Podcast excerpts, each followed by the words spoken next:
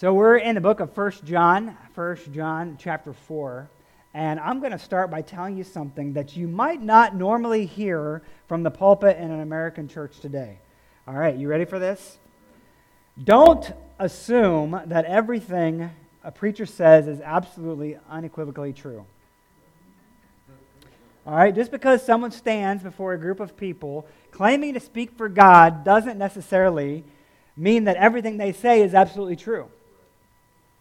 Just because someone is on TV or on the radio or on the YouTubes doesn't necessarily mean they're right.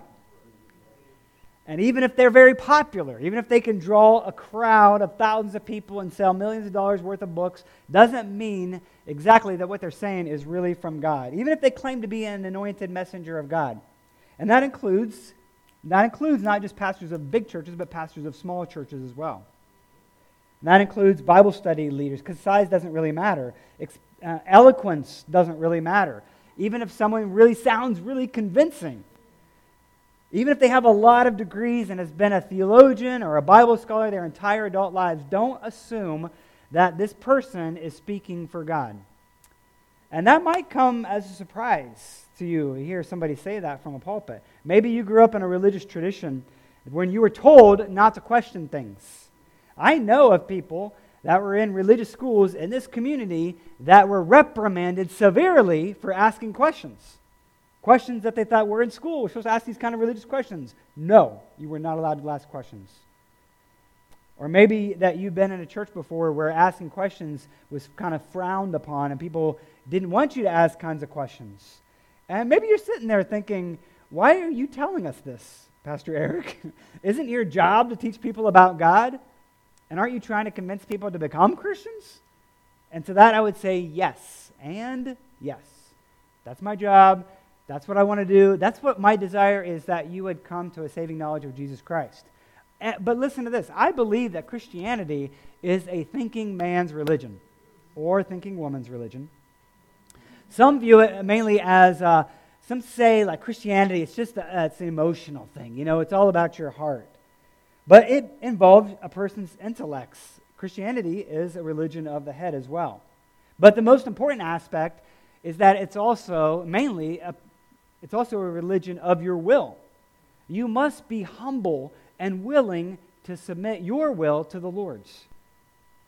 So, to the unbeliever or to the non Christian that might be here today, I would encourage you to investigate the claims that I'm making. So, don't just take my word for it. I'm telling you right now. Don't just say, oh, the guy up there said it. It must be true. No, I want you to investigate on your own. Because Christianity is a religion based on a historical fact about Jesus rising from the grave. So if that didn't happen, all bets are off. Do whatever you want to do, okay? Live your life any way you want to live if Jesus did not rise from the grave. But listen to this you need to be humble. This is the flip side of the coin. You need to be humble and willing to investigate with an open mind and to search the scriptures for yourself. Ask God to give you wisdom and understanding, then start digging for yourself if you really want to know. And be open to what you have to find. If you have questions, I'll investigate those questions with you, but you've got to be willing.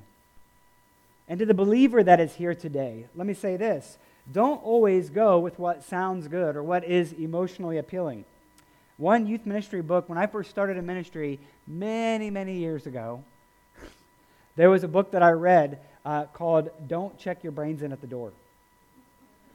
And I, they reprinted it. I thought that is still a good, that's good advice right there. That's, that, that's worth the title of the book, isn't it? Don't check your brains in at the door. Because this is more than just a hat rack. So don't be gullible, Christians. Think about what you're listening to. Test the teaching that you hear. The Holy Spirit gives Christians the ability to understand truth, and so we need to use discernment in how we listen. If you are a believer, if you're born again, you have the Holy Spirit in you, and He gives you the ability to understand truth. And so use discernment whenever you're listening to something. That's the message that John gives to his listeners in 1 John chapter 4. In these first six verses of 1 John chapter 4, he is writing to a group of churches. He's writing to a group of churches, he's writing to Christian believers who had actually been going through some stuff because there were some people that were a part of them and then they left their fellowship and then they continued to teach, but they're teaching false doctrine. And so there was some division in the church, there was some disagreement in the church. And so John is partially writing this letter to encourage people, to remind the Christians of who they are. Ouch kind of reminding the people of who they are in Christ, but also to give them a little bit of a warning. So if you look in your Bibles in 1 John chapter 4, verse 1, he says, Beloved, a term of endearment to them, beloved, do not believe every spirit. Don't believe everything you hear. He's writing to them saying, Don't believe everything you hear, but test the spirits to see whether they are from God. So he's writing to churches, and that word spirit there that he's using is a sense of the spirit that is behind a person who is doing the preaching and the teaching. So he's basically saying, look, there are either one of two possibilities in this situation here. Either a preacher or teacher is operating from the Holy Spirit of God, teaching the things of God, or the person is teaching false doctrine from some demonic spirit. 1 Timothy chapter 4, verse 1 makes this uh, really important statement about the source of false doctrine. It says, In later times, some will depart from the faith by devoting themselves to deceitful spirits and teachings of demons. So he's kind of saying the same thing that this false teaching isn't just, uh, isn't just neutral, but it's actually uh, demonic inspired teaching. And some people are leaving the faith because they're listening to that. So this is pretty important. We need to know if teaching that we're listening to is from God or from demons. And the reason we are told why we ought to test the spirits, test the teaching, is because he says many false prophets have gone out into the world to deceive people. The true teaching was already there first. Jesus' first disciples, they became the apostles who took the gospel. Jesus said they were going to do this after the Holy Spirit came on them. They took the, the gospel message about the kingdom of God that has had arrived, first of all, to the city of Jerusalem, and then to the outer regions around Jerusalem, known as Judea, and then to the northern regions above Judea, known as Samaria, and then to the uttermost parts of the earth. And so at the same time, Satan, the deceiver, he sent out false prophets that began to twist the apostles' teaching about Jesus in order to sway people from the truth. And that is what has taken place in this church that Jesus is writing to. And so the way to go about determining if something is, is genuine, he says, is by testing. By testing that thing. And the word that John uses there is the word that uh, um, is similar to what metal workers would do whenever they were testing alloys of different metals, the quality of metals, and testing them for their, for their purity and for their value. So to do that, you had to give careful observation and examination. But also, that sense of the word of careful observation is um, it, it's, it's used in the sense of test to show that it is approved, to make sure that what you're hearing is good. So you don't have to assume that every false teaching is false, or every teaching that you hear, rather, is, is false. But don't approach teaching thinking that, it, um, that it's wrong and you got to prove it. He's saying, you know, the teaching that you're hearing, examine it carefully. Make sure that it's good. So, and you know what? This kind of warning about false teachers that, that Paul is giving to this church, it's not new. It's not new in the people of God. It, it goes all the way back to the law that God gave to the people through Moses at the very beginning of Israel's history. In Deuteronomy chapter 13, it says that if someone pops up and they perform a sign or a wonder, and then they tell everybody, let's follow a different God and worship him, then they should put that person out of the community. So if the doctrine contradicts what God has already revealed, then that should be rejected. And then later on, Deuteronomy chapter 18, it says that if a prophet comes up and they start claiming to speak for God and they make a prophecy about something that's going to come true and then it doesn't come true, then that person should be put to death. That's pretty serious stuff. I mean, you would think that that's going to keep people from making wild claims, don't you think? You can't be wrong twice. It's not, right? It's not like the weather, right? I mean, today somebody might make a prophecy about Jesus coming back and then it doesn't come true and they're like, oh, I meant next Thursday, not this Thursday. You, you heard me wrong. Happens all the time. It really does. In fact, in writing to the church in the city of Corinth, Paul basically said, you guys will believe anything. A different Jesus, a different gospel. I mean, come on, people. A lack of discernment opens the door for false teaching and provides an opportunity for demonic activity to infiltrate the church and to bring straight, uh, make people go astray. Because remember this that spiritual or religious activity is not necessarily godly activity. So wait and watch and look and listen and learn. Be a Berean, not a Thessalonian. You ever heard of the phrase be a Berean? It comes from Acts chapter 17. Acts 17, 10 through 11. It's talking about Paul and Silas and their missionary journeys and how they went about pe- preaching to people.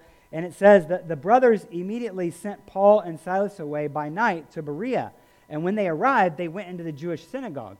Now, these Jews, now it's referring these Jews as in the Bereans that they had just visited last night, they were more noble than those in Thessalonica. They received the word with all eagerness examining the scriptures daily to see if these things were so. So you got to love these, these, these Jewish people from Berea. They received Paul, the Apostle Paul and Silas, the most famous apostles, right, ever, received them, heard their preaching, and didn't just say, That sounds nice. Sounds good to me. But it says they were more noble. Why? Because they were examining the scriptures daily to see if it, what Paul was preaching lined up with the teaching that they had, with the scriptures. And so we ought to be, be a Berean and examine the scriptures daily to see if what, is, what I'm saying is true. That's why I always encourage like, to have Bibles on the chair. So if you don't have one, you can look it up or you can use your phone or whatever. But examining the scriptures, don't just take somebody's word for it. Look it up. Make sure what they're saying is true. Evaluate the message and the messenger by the word of God because false prophets can be very, very deceptive. And Satan doesn't need to destroy the truth to be effective, does he? He just needs to dilute it or distort it to be effective. Satan is the deceiver. He doesn't ever create anything new. He takes what's God's, like an angel masquerading as an angel of light, the scripture says. That's what Satan does. So he takes what is perfect and makes a counterfeit, makes it worse, you know, because he distorts it. He never like destroys it, he just distorts it and dilutes it. And so we need to be Berean people who are testing what we listen to, testing the teaching, testing what we hear, testing the spirits. So how do we do this? How do we how do we test this? That's the big question, right? So you're like, okay, test good. Well, how do we do this? Well, John gives us three tests to determine truth from error from a suspected false teacher. So, do these teachers confess that Jesus really is God? Did they possess a godly life? And did they do they profess godly truth? So the big test right away, the first question is in verses 2 and 3. He says, uh, By this you know the Spirit of God. Every spirit that confesses that Jesus Christ has come in the flesh is from God, and every spirit that does not confess Jesus is not from God. This is the spirit of the Antichrist, which you heard was coming and now is in the world already. And we did a sermon earlier because John had already talked about the spirit of the Antichrist and what that means. Basically, it's, it's against Christ, it's anti-Christ. So he said that he's referencing what he had already written about there. And he's saying, like, this is how you know truth from false. The big one, number one, is that what does this person believe about Jesus? What do you believe about Jesus? Is he just some moral leader or philosophical leader? Is he one option among many? You know, some of the false teachers in Jesus' time, they believed that Jesus wasn't really human. And this teaching is still prevalent today. It's still really prevalent today. I, in fact, I was this week, I was talking to somebody at the pool, and I'm not kidding. Right away, this person was like, "Now is the Paul, as the Jesus that Paul wrote about, the same Jesus that John wrote about, and why is John his Jesus seem different than the John uh, than the Jesus of Mark?" And I'm like, he had been listening to a lot of teaching on YouTube, right? And he was and just asking me these really good questions. But it really, those questions really were focused on who Jesus is. And I said, man, you are right on track. You know what I mean? Figure out who Jesus is. I'm telling you, Paul did not meet a different Jesus on the road to Damascus. He met the one true Jesus. But teachers today can sound very, very convincing about what is true and what about Jesus and how you look at who Jesus is. And so John makes this very clear. He says, Every spirit that confesses or acknowledges that Jesus Christ came in the flesh is from God. And then he says the opposite, the negative. If they don't believe it, then it's not from God. And so, what we believe is about Jesus sets Christianity apart from every other belief system ever in the world, every other religion. We believe that the Bible teaches that Jesus was truly God and truly man. He was God in the flesh. If he wasn't fully God, then he wouldn't have been sinless, and his death wouldn't have had any impact in our life. It wouldn't have, it wouldn't have been effective in covering our sins. And if he wasn't fully man, then he could not have been our substitute on the cross, and so we would still be responsible for our sins. Only the one true God, who is truly God and truly man at the same time, could die in our place for our sins and rise again victoriously. Only Jesus Christ could be the perfect substitute that we sinful humans needed. Any other teaching than that is from the Antichrist, John says. And Jesus and other people predicted that this kind of false teaching would come. And in the world that John is writing to, he said that this would come. And false religions exist today that believe differently than what Jesus taught and what the disciples taught. For example, the Jesus of the Jehovah's Witnesses is a God, not the God. Official doctrine of the Jehovah's Witnesses teaches that Jesus is the first creation of God, that he was created as Michael the archangel before appearing in the world as a man. So to them, Jesus is an angel who became a man, a godlike figure, not the second member of the Trinity. According to Mormonism, there are multiple gods, and God once uh, became a man. So Jesus, before his incarnation, was a created being, and his brother was Lucifer, and he was born from Mary, his mother, but he wasn't conceived by Joseph or the Holy Spirit. He was conceived by God the Father, and he became a human being, and then he had multiple wives and multiple children, and then true followers are going to be gods of their own planet someday, in the same way that Jesus a, is a god of our planet. And according to Islam, Jesus never claimed to be divine. And they see Jesus as a prophet who was a, the last prophet of Israel, but they do not believe that Jesus, in fact, it says on the Dome of the Rock, on the Temple Mount, which faces uh, the Jewish side of Jerusalem, it says, God has no son, roughly in Arabic. I mean, it is point blank, they think that it's horrible to think that God would have a son. And liberal Christians today will stress Jesus' Jesus's humanity and say that his attributes of divinity are only exemplifying qualities that we as humanity as can, can hope to emulate. So if you think about it, there's a lot of different ways that we can mess up the question of who is Jesus. But right here in the text, it's plain to see that every teaching um, must teach that Jesus is God come in the flesh. That God, Jesus is God with flesh on, is how I used to describe it to teenagers all the time. It's like God with flesh on. But he's truly God, 100% God, and truly man. And so the next question to be asked then is in verse 4 is do these teachers possess a godly life?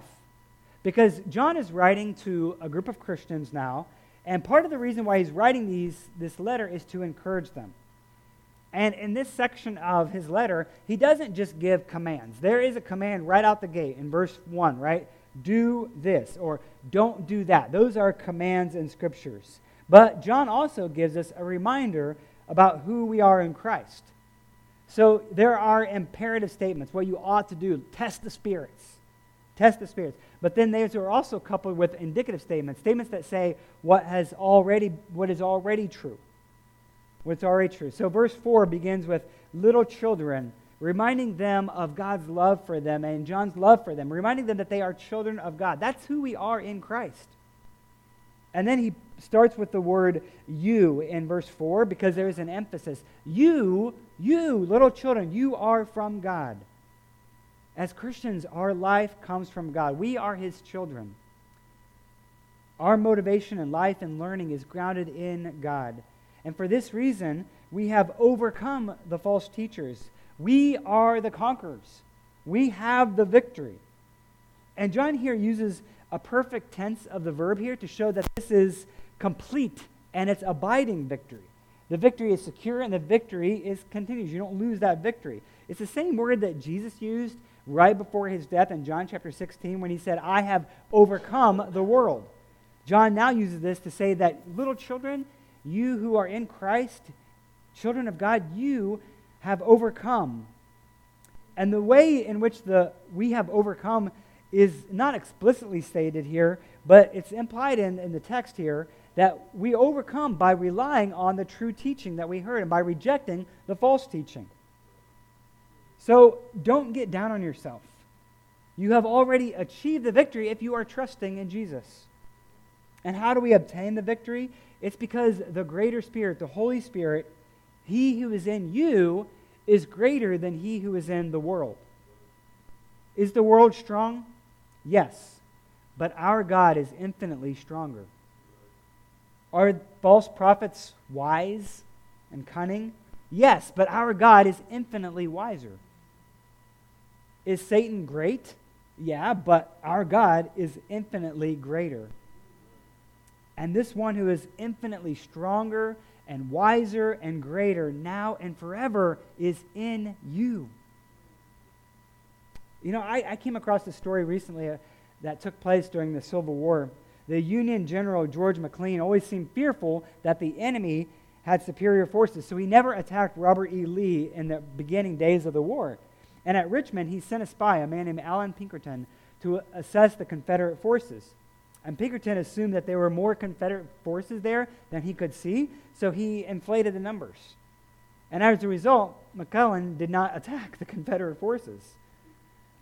You know, this is how often it is we are as Christians. We overestimate the power of our enemy, and we underestimate the power of God in us. Because he who is in you is greater than he who is in the world. False prophets spouting false teaching do not possess a godly life because they are in the world, it says here. And Christians who believe God and who are trusting in God have the Holy Spirit in them, giving us the victory over the power of the enemy. God lives in us, and because of this truth, we can now move forward in a life of loving and sacrificial service, just as our Savior Messiah did. And we can confidently live knowing that we have the victory already in us because of the Holy Spirit, because of Jesus' victory for us. We can now live in that victory going forward. The victory is ours. I love the way the pastor, uh, John Piper, applied this truth beautifully in two ways. He said, first of all, do not take credit for your listening ear or your confessing heart or your correct view of Christ. Give credit to the Spirit who's in you and give glory to God.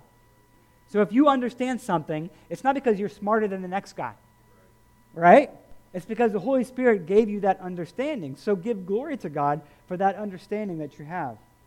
And secondly, when you are threatened by any deception of the evil one, any temptation or discouragement or anxiety or cowardice, remind yourself uh, that he who is in you is greater than he who is in the world. So trust in him, trust in the victory that you have. Remember, the Holy Spirit lives in, the, in you if you are trusting in Christ, if you have been born again. And then the third test to determine false teachers is, is found in verses 5 and 6. He says in verse 5 They are from the world, therefore they speak from the world, and the world listens to them. We are from God. Whoever knows God listens to us. Whoever is not from God does not listen to us. By this we know the spirit of truth and the spirit of error. So, do they profess godly truth? The word they in verse 5, it's funny because it starts, verse 4, verse 5 there. There's three sentences, and each one starts with that pronoun. You are from God. You are a child of God. They are from the world. And it's written that way because you can underline that in your Bible because that's the emphasis that he's making the strong connection, saying, look, those false teachers are from the world. They might look good and nice and shiny on the outside, but inside, they're just like the rest of the world. You know, I, I, mentioned before I read that book by Costi Hinn, God, Greed, and the Prosperity Gospel, and he used to travel with his uncle Benny all over the world, Benny Hinn, and he said, like, everybody said, you know, we convince ourselves from the outside everything is great, but he's like, down deep, we're doing what everybody else is doing. We just want cars and houses and pools and you travel. Like, that's, that's really what we wanted. We say it was for God's blessing, but inwardly, we were, it was just like the world. He didn't realize there was a difference there. You know, he says here, they are, verse 5, they are from the world, therefore they, they speak from the world, and the world listens to them. And so we need to listen to what people are saying. Are, is a false teacher, are they actually declaring the Bible and the Bible alone as the Word of God? Are they interpreting Scripture through the framework of Orthodox Christianity? Do people want to hear what they want to hear? Because that tends to be the case. In fact, Paul warned Timothy about people who would turn away from gospel preaching in 2 Timothy chapter 4. 2 Timothy 4, verses 3 to 4, he says this For the time is coming when people will not endure sound teaching, but having itching ears, they will accumulate for themselves teachers to suit their own passions and will turn away from listening to the truth and wander off into myths. When someone is not willing to listen to sound teaching because it doesn't align with their chosen sinful lifestyle, then they will find some teacher who will tell them what they want to hear. And John here is reminding us no, it's not what, what you want to hear, it's what God is telling you. So listen to the true truth from God. And he ends by saying that this test has been given to us in verse 6 at the end of, I mean, yeah, at the end of verse 6, by this. Uh, he connects his sentences like this. Like he's saying, like, this is how this whole verse, previous four, five verses that he just talked about, this is how you can define the Spirit, and, in the ESV, which we use is a capital S for like the Holy Spirit, the Spirit of God, the Spirit of truth, how that's different from the Spirit of deception. Or deception could be error, or uh, it's, it kind of has the sense of wandering away.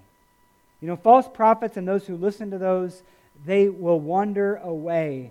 And their error, it starts with who Jesus is, but then it goes to what do you want to hear? The Bible says that Jesus is God, but those spirit those that have the spirit of error, they wander away and deny the eternal deity of Jesus Christ. The Bible says that Jesus is sinless, but they wander away and they say that, well, maybe he sinned or committed error. The Bible says that Jesus did miracles and that, that God did miracles. But the spirit of error will cause people to wander away and say, well, did it really happen the way it's written? Or did they want it to happen the way it was written? And so they wrote it down the way that sounds fanciful, but it wouldn't have really happened that way. And then it's just one more step to say, well, the Bible says that Jesus is the only Savior. But false teachers will say, well, he is a Savior. He might be good for you, but not, I mean, not for everybody, right? And the Bible says that Jesus died on the cross for our sins. But many teachers today will deny what the doctrine of penal substitution, saying, well, God would never murder his son. That's cosmic child abuse. And the Bible says that Jesus rose from the grave, but some people would say, is that really necessary? Or were they just wanted him to have been risen from the grave? So they began to tell people in that way. But the Bible is very clear that Jesus ascended into heaven and that he's coming back again and that he will be the judge of all of us. But too often people will say, you know what, God is love, and eventually all is going to be saved. And so, in the end, really, love wins. So, can't we just love everybody? The truth is that there is a battle going on for the hearts and the minds and the wills of all of men and women, of all people. And so, I said, don't listen to everything I say. Listen to me when I say this, though. Okay? Test the spirits. Test and see. Examine for yourself. Be discerning. And I do encourage you. I can't make anyone do this, but I encourage you to confess Jesus Christ as Lord. Confess Jesus Christ as Lord. Hold on to God's word and trust the Holy Spirit that is given to you because he that is in you is greater than he that is in the world. Let's pray together. God, I pray that you would give us discerning hearts and minds. Oh, God, I pray that you would help us to have um, thinking questions and thinking things. Lord, I pray that we would not just walk away from here and be like a man who looks at himself in the mirror and forgets what he hears. But God, I pray that we would examine the scriptures. We would like, be like a Berean and examine what we have heard daily to see if it's really true. Oh, Holy Spirit, I pray that if there are any here who has not confessed that Jesus Christ is Lord, God, I pray that you would convict our hearts, convict them, and that they would turn from their sins and trust in you for salvation and you alone. Oh God, I pray for the Christians that are here today that we would also be examining the scriptures daily. And God, I pray that we would rest in that truth that we have the victory, not because of anything we did, but because we're trusting in you. And you have said, the victory is Jesus Christ. And if I am in Christ, now the victory is mine. Oh God, we thank you for the promises that you give us in your word. In Jesus' name we pray. Amen.